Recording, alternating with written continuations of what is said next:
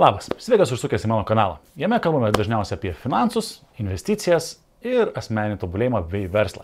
Šiandien pakalbėti noriu vieną temą, kuri mano galva yra labai svarbi. Tai yra, kas yra akcija arba angliškai stock arba equity.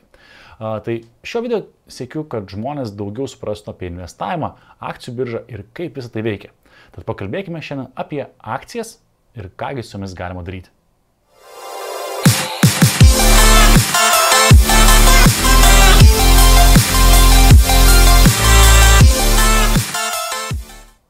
Kas yra akcija, šnekant labai paprastai.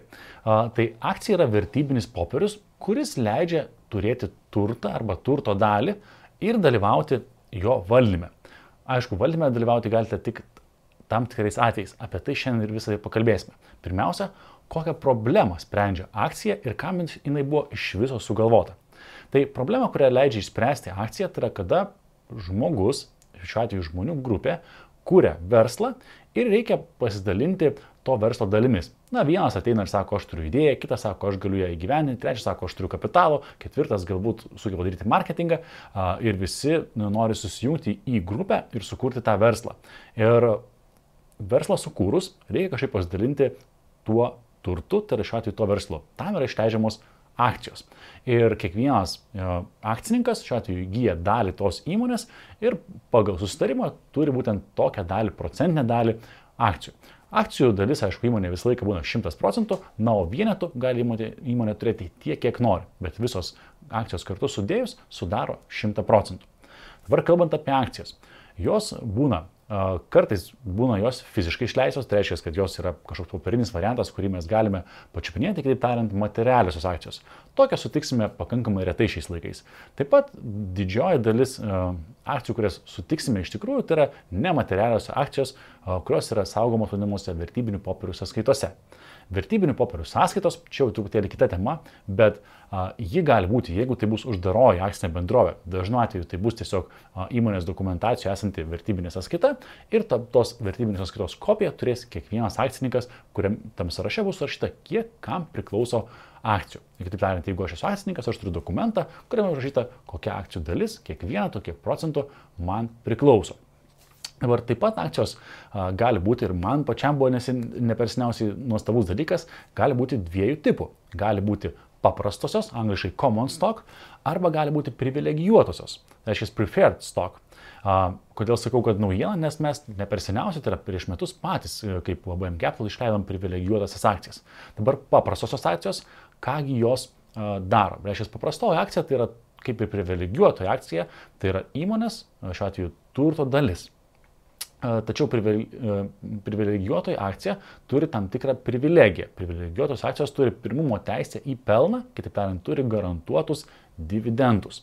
Tačiau privilegijuotosios akcijos neturi vieno parametro, kad turi paprastos akcijos. Tai reiškia, privilegijuotosios akcijos neįgauna balso teisės. Tai reiškia, jeigu jūs turite privilegijuotųjų akcijų, tai bus greičiausiai ganėtinai retai, tai jūsų šaunioji dalis yra tai, kad jums nereikia dalyvauti įmonės valdyme ir turite kiekvienais metais numatytą garantuotus dividendus, kuriuos moka įmonė. Paprastos akcijos, jos, reiškia, gali dalyvauti tie akcininkai, kas turi tas akcijas įmonės valdyme, kitaip tariant, visuotiniam akcijų susirinkime ir taip pat įgyja ir turto dalį ir savaime suprantama įgyja dividendus, jeigu tokie buvo išmokami arba yra išmokami. Kitaip tariant, įgyja teisę į pelną. Ką dar svarbu paminėti apie akcijas?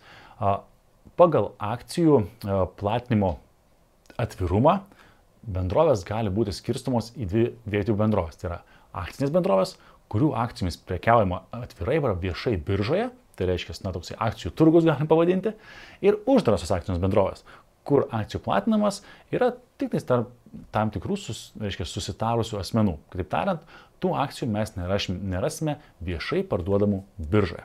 Dažniausia įmonė, kurią mes sutiksime Lietuvoje, kalbant, tai bus uždaroji akcinė bendrovė, na, nes tapti akcinė bendrovė yra pakankamai sudėtingas teisinis kelias ir savame suprantama, kad a, tokia įmonė turėtų būti pakankamai didelė, kad ją norėtų įsigyti didelis kiekis a, potencialių akcininkų.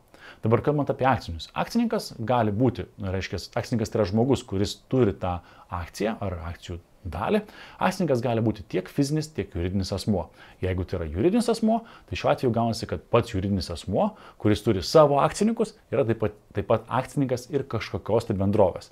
Na, tai vėlgi pakankamai dažnai sutinkama praktika, jeigu kalbėsime apie, pavyzdžiui, įmonių grupės. Tai būna kažkokia tai motininė įmonė ir jai priklauso kažkiek tai gal mažesnių ar didesnių įmonių ar kažkokios tai akcijų dalis. Pasaulinė praktika yra tokia, kad didžiosios įmonės tikrai turi a, nusipirkusios, persipirkusios įvairiausias a, dalis, vadinkime, akcijų vieni kitų. Tai ypač tas, pavyzdžiui, automobilių pramonė, jeigu pasižiūrėsite, labai daug yra netgi kompanijų, kurios turi, reiškia, lyg ir konkurentų, kurios turi vieni kitų akcijas. Tai kalbant apie investicinę dalį, o kodėlgi reikėtų turėti akcijų kažkokios tai kompanijos. Reiškia, jeigu jūs tikite, kad ta kompanija auks ir jos vertė, produktivumas, visą tai, ką jūs daro, didės, tai tikėtina, kad dės jos ir pelningumas, ir vertė. Ir štai akcija tai yra būtent tas vertybinis popierius, kuris ir leidžia dalyvauti to potencialaus pelno pasidalinime arba bendrosios įmonės vertės um, padidėjime. Tai reiškia, kad jeigu jūs turite kažkokios įmonės akcija, kuri kainavo, tarkim, 100 eurų šiai dienai ir po 5 metų ta įmonė išaugo, jūsų akcijų vertė padidėjo, jūs tą akciją galite parduoti, tarkim, gal už 200 eurų ir taip uždirbti šiuo atveju 100 eurų pelną.